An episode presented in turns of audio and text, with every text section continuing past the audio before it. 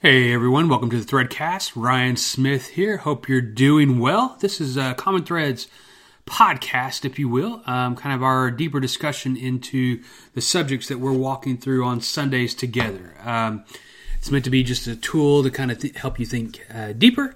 And so, if you're hearing this for the first time, you're not a part of Common Thread, welcome, welcome. I'm glad you're with us. Um, this isn't meant to be the most profound thing you ever heard, but just really something to get you thinking and talking and, and, and sharing with the, with the people that you come in contact with. Uh, we're uh, doing this series from the inside out, emotions in the Psalms, and um, kind of dealing with a different emotion um, and a different psalm that goes along with it. The idea being behind it that the emotions we have, none of them are bad um, in the sense they were they're given to us by God. But how do we wrestle with them? How do we handle them? How do we um, deal with them? And so um, uh, so yeah, so that's what we're doing now. I want to say I've said this on a couple other ones, but I want to say especially today we're dealing with anger today, um, and I, you know this is uh, a lot of these. Uh, I am no expert in any of this, and so um, a lot of the material that we're going through today is stuff I've gathered. Um, a lot of it is not my own. Um, I'm not trying to sell this as something unique to me, but more as tools I um, found resources that I found put them together and just kind of present them to you guys. Um, so if you want to talk about where we got them, that kind of stuff, I am happy to do that. Uh, I just want to to say that up front um, as we go through this. So anger. Um, psychologist tells us that anger is a secondary emotion um, that it arises in response to another emotion, usually hurt or fear. Neurobiologists tell us that our anger response is hardwired into our bodies. It's actual physiological changes that actual physiological changes occur within our bodies when we are angry. So, anger in and of itself, as we said, is not bad. God created us to get angry sometimes. Uh, the key is learning how to express anger without it being destructive. It even can be constructive. Um, Psalm 79 sheds light on anger and I think healthy ways to deal with it. Um, psalm 79 is a lament psalm. Um, Jewish people today read the psalm to remember the destruction of the temple in Jerusalem. Uh, the songwriter begins with a series of complaints. The Babylonians have destroyed the temple, the city is reduced to rubble, many have died, and the nations are scoffing at God's inaction. I don't know if you've ever felt that way, um, that God's not being very active. Yeah. Then the, the songwriter asks God to do something, to help, or to take vengeance. He comes to see God's judgment is behind all that has happened, and he also understands his own responsibility in the state of affairs. So, um, we're going to use Psalm 79 to kind of walk through a, a good way to maybe look at, at anger. But first off, how do you usually express anger? Um, do you lash out physically or verbally, or do you turn inward toward yourself? Um, I just kind of want you to kind of pause and think when, when's a when's a good time that you've handled anger? You know, when, when have you done it well? And maybe also think of an example of when you handled anger poorly. Um, that might be a lot of us, right? And so, uh, just kind of wrestle with those for a moment as we as we dive into this anger. So the first, um, the first teaching point uh, that I want to kind of hit home is that we we feel anger when we believe that we've been wronged, which leads us to want vindication.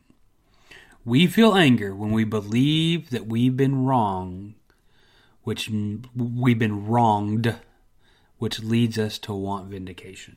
So I want to read the the full Psalm 79. It's only 13 verses. I want you to just kind of hear it its entirety. Maybe you can pull it up on your phone or, or wherever you're at and just kind of follow along or um, go back to it when we're walking through some of this. But here it is. Verse 1. O God, the nations have invaded your inheritance. They have defiled your holy temple. They have reduced Jerusalem to rubble. They have left the dead bodies of your servants as food for the birds of the sky, the flesh of your own people for the animals of the wild. They have poured out blood like water all around Jerusalem, and there is no one to bury the dead. We are objects of contempt to our neighbors, of scorn and derision to those around us. How long, Lord, will you be angry forever? How long will your jealousy burn like fire? Pour out your wrath on the nations that do not acknowledge you, on the kingdoms that do not call on your name, for they have devoured Jacob and dis- devastated his homeland. Do not hold against us the sins of past generations. May your mercy come quickly to meet us, for we are in the desperate need. Help us, God, our Savior, for the glory of your name. Deliver us and forgive us our sins for your name's sake. Why should the nations say, Where is their God? Before our eyes, make known among the nations that you avenge the outpoured blood of your servants. May the groans of the prisoners come before you. With your strong arm, preserve those condemned to die. Pay back into the laps of our neighbors seven times the contempt they have hurled at you, Lord. Then we, your people, the sheep of your pasture will praise you forever. From generation to generation, we will proclaim your praise. And so, the songwriter's anger stems from his belief that the Babylonians have wronged him. Now, anger is usually triggered by feelings of being wronged. It may not even be true, but our belief that someone has wronged us leads to anger regardless of that belief's validity, right? Um, so I've gotten big into pickleball. I love playing sports. It's the sport I'm playing now. I played a tournament this past weekend. Um, usually play out in some public courts uh, during the week. I really enjoy it. Uh, and to say that I'm competitive would be fair. Um, I, I, think I've got my competitive nature in check a little bit, but it still comes out. But uh, the beauty of pickleball and the negative part I'm going to bring up here in a second is that it's it's very loose. Um, there are rules, but there's not a judge. Even the professionals, they don't have judges to guard the lines. It's really you call the lines. You call your side. The other team calls their side. And so, um, which you know, there, which is meant to be kind of keep keep some camaraderie into it. You know, just some fun times. But you know, it gets competitive. And there have been times I've been playing, especially when I'm playing tournaments, um, my competitiveness gets the better of me, and I'll hit a shot that I think is incredible, um, that just paints that, that out of bounds line. But if it hits the out of bounds line, it is in, and they will call it out. There'll be some times where I see it where it's it's not even on, it's completely in, and they'll still call it out. And there will be when that happens, that person, I get so mad at him angrily. Now, there have been times where I've said something out loud, I said, Are you sure? Um, now, it's their call, and I have to let it be their call, but there are times where I will say something, and then, um, then as the points keep going on, there's something, I can just feel it inside me. Oh, I want to get him back so hard. Oh, I want. Oh, I'm just telling you that that that I just want to vindicate that horrible call I remember when I first started my very first pickleball tournament, it happened and it got the better of me. I ended up losing that game because I just couldn't get my emotion in check. Um, but I completely get this idea that, that anger rolls when we feel like we've been wronged and we want vindication. In verse 12, the psalmist asks God to pour out his wrath on the Babylonians. Now, when we're mad, we want the people who have hurt us to experience what we are experiencing. I want to crush that pickleball right back at them. Anger can become very dangerous because we are tempted to do things that we would regret afterwards. Sometimes we say things that we regret, right? So, here's the thing I want you to hear.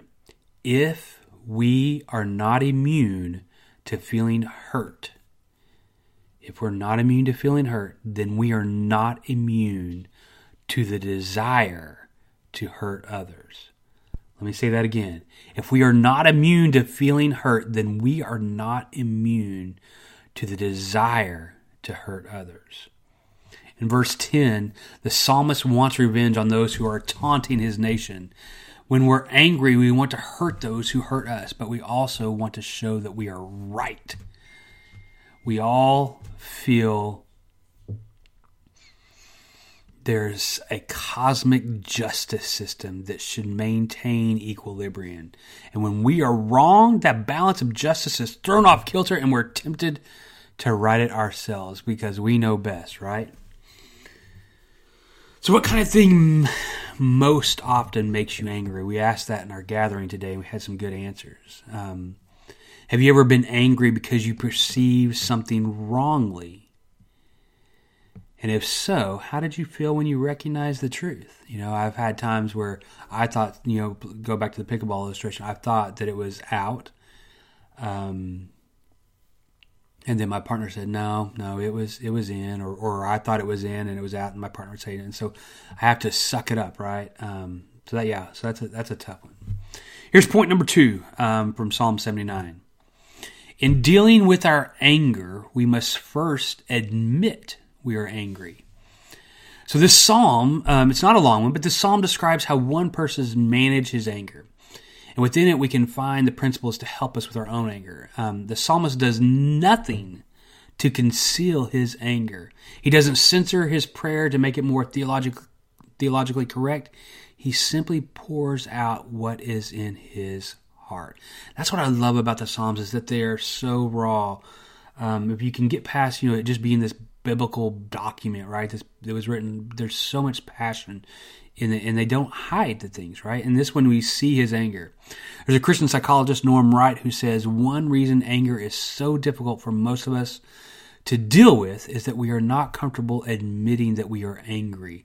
This is especially true for many Christians who believe that anger is a sign of spiritual immaturity or weakness. And that's how I grew up. I, I, don't think my parents ever intentionally taught me that, but for some reason it was a part of me that, that, that Christians, I, I'm not supposed to show my anger or me getting angry was um, that I'm not strong enough, right? Um, but if we don't admit our anger, we internalize it and it, it, and it becomes destructive.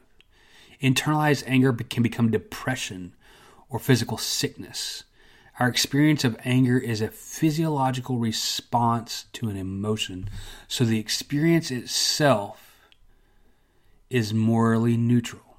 Um, so we need to express our anger to God in prayer. Um, and this that sounds so weird to say out loud, right? Um, like I said, I, this isn't. I don't do this well. But the idea that we need to express our anger to God in prayer is powerful. That we are we're used to filtering our prayers through a grid of theological correctness, right? You know, we have to get our prayers right so God will hear them. But Psalm 79 is an unsanitized and unfiltered prayer. It is a cry from the heart that might not be exactly right. Uh, that might, you know, Psalm 79 might not be theologically sound in the sense of like it's what we should say per se, but it is sound and being unfiltered. And here's the beauty of it God can handle our anger because He knows what we're thinking and feeling anyway, right? Um, by expressing our anger to God in prayer, we release some of its toxicity. Do you have a hard time admitting you're angry? If so, why do you think that is?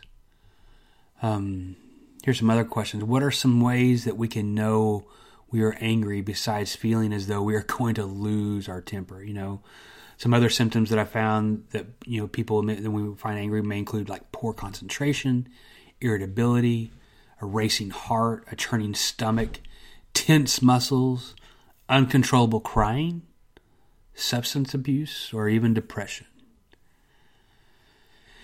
And so the last question is Have you ever prayed the way the psalmist does? Um, this is one I'm wrestling with when I'm figuring out um, the idea of what it means to truly pray the way the psalmist does. That's something I'm challenging myself with. So, point three we need to seek forgiveness for our own role in the situation. This one's a tough one. We need to seek forgiveness for our own role in the situation. In verse 9, the psalmist alternates between blaming the Babylonians for his problems and admitting his own wrongdoing. As he takes inventory of his actions, he realizes his sins have played a role in what he's experiencing. When we're mad, we must take the time to assess how we might have contributed. I know it's hard, but how we might have contributed to the problem. Problems rarely are one person's entire fault. We may need others to help us see where we have gone wrong. That's the tough one. I loved um, today in our gathering. Deb mentioned this idea that that she, you know, that she talks to anger. Right, this idea that the need to talk to anger, to ask it what we need to learn from our anger. I love that illustration. Um, thanks, Deb, for that. So we also need to seek forgiveness for our role in this situation. In verses 8 and 9, the psalmist asks for God's mercy, and mercy is only needed if sin has been committed. He asks God to forgive his own sins and the sins of his people. And I think that's where we're challenged to take ownership of any role we played in the situation and to figure out a way to apologize, right? Um, and that's tough. That's a tough one. Um, we want to blame others when we're angry. But how do you think examining our own motives counteract that idea to want to blame others? You know, this idea that if I can stop and find my part in it, then my anger towards that person, that, that the that the motive of they did it to me changes, that I recognize that I'm just as culpable in this, right? So the idea, teaching point three, is to seek forgiveness for our own role. And finally, the last teaching point today is that we need to leave room for God to work. So many of us feel like we should be the big brother for God, right? That God needs, that He's our little brother. We need to stick up for God, that we need to make things right. We need to set things right in the world. Um, and there, we're, we're called to be active in this world. I don't want to say that, that we're all passive in this but it, it, seems like we're more active when we feel like we've been wronged, right? Than when when we need to, to make it right for ourselves. But in our anger, anger should not be ever led through vengeance, but really a way to leave room for God to do His work. It's hard for us to pray this psalm because of its vengefulness, right? And and in, in Psalm seventy nine, you know, it, it's not a great example of like turning the other cheek, but um, we do see uh, because we uh, we we get you know the, the psalmist didn't have Jesus' teachings. We do. And so we have to wrestle with the idea of how blunt the psalmist is, but also teachings we hear from Jesus, like in Luke uh, 6. Let me read it. Luke 6, 27 and 28 says, But to, but to you who are listening, I say, love your enemies. Do good, do good to those who hate you. Bless those who curse you and pray for those who mistreat, mistreat you. Perhaps it's by praying for the destruction of others that we're able um, to love them. By leaving them to God's wrath, we're able to leave them in His hands. Right? This idea that um, that when I pray for those who mistreat me, you know, um, man, it's not me that's going to do it. It's something God has to do, right? Another another reading we get is from Romans um, 12. Uh, where's it at? Let me see. I thought I had that for you guys here. Romans 12, um, it's 27 and 28 here. Wait, I don't think I copied it down right here. Where did I put that? I don't have the right slide in for you guys. Sorry if you're looking at the slides. I'm going to read Romans 12, 17 through 19. This is what it says. But do not repay anyone evil for evil. Be careful to do what is right in the eyes of everyone. If it is possible, as far as it depends on you, live at peace with everyone.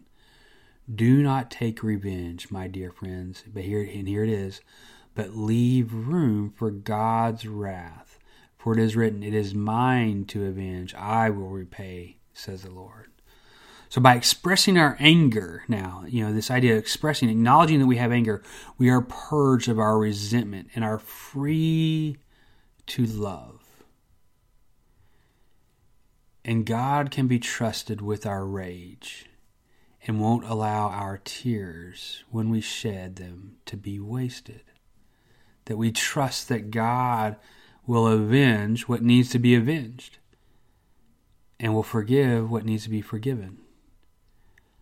Um, but the idea to trust, to trust God to do the work is key in our anger.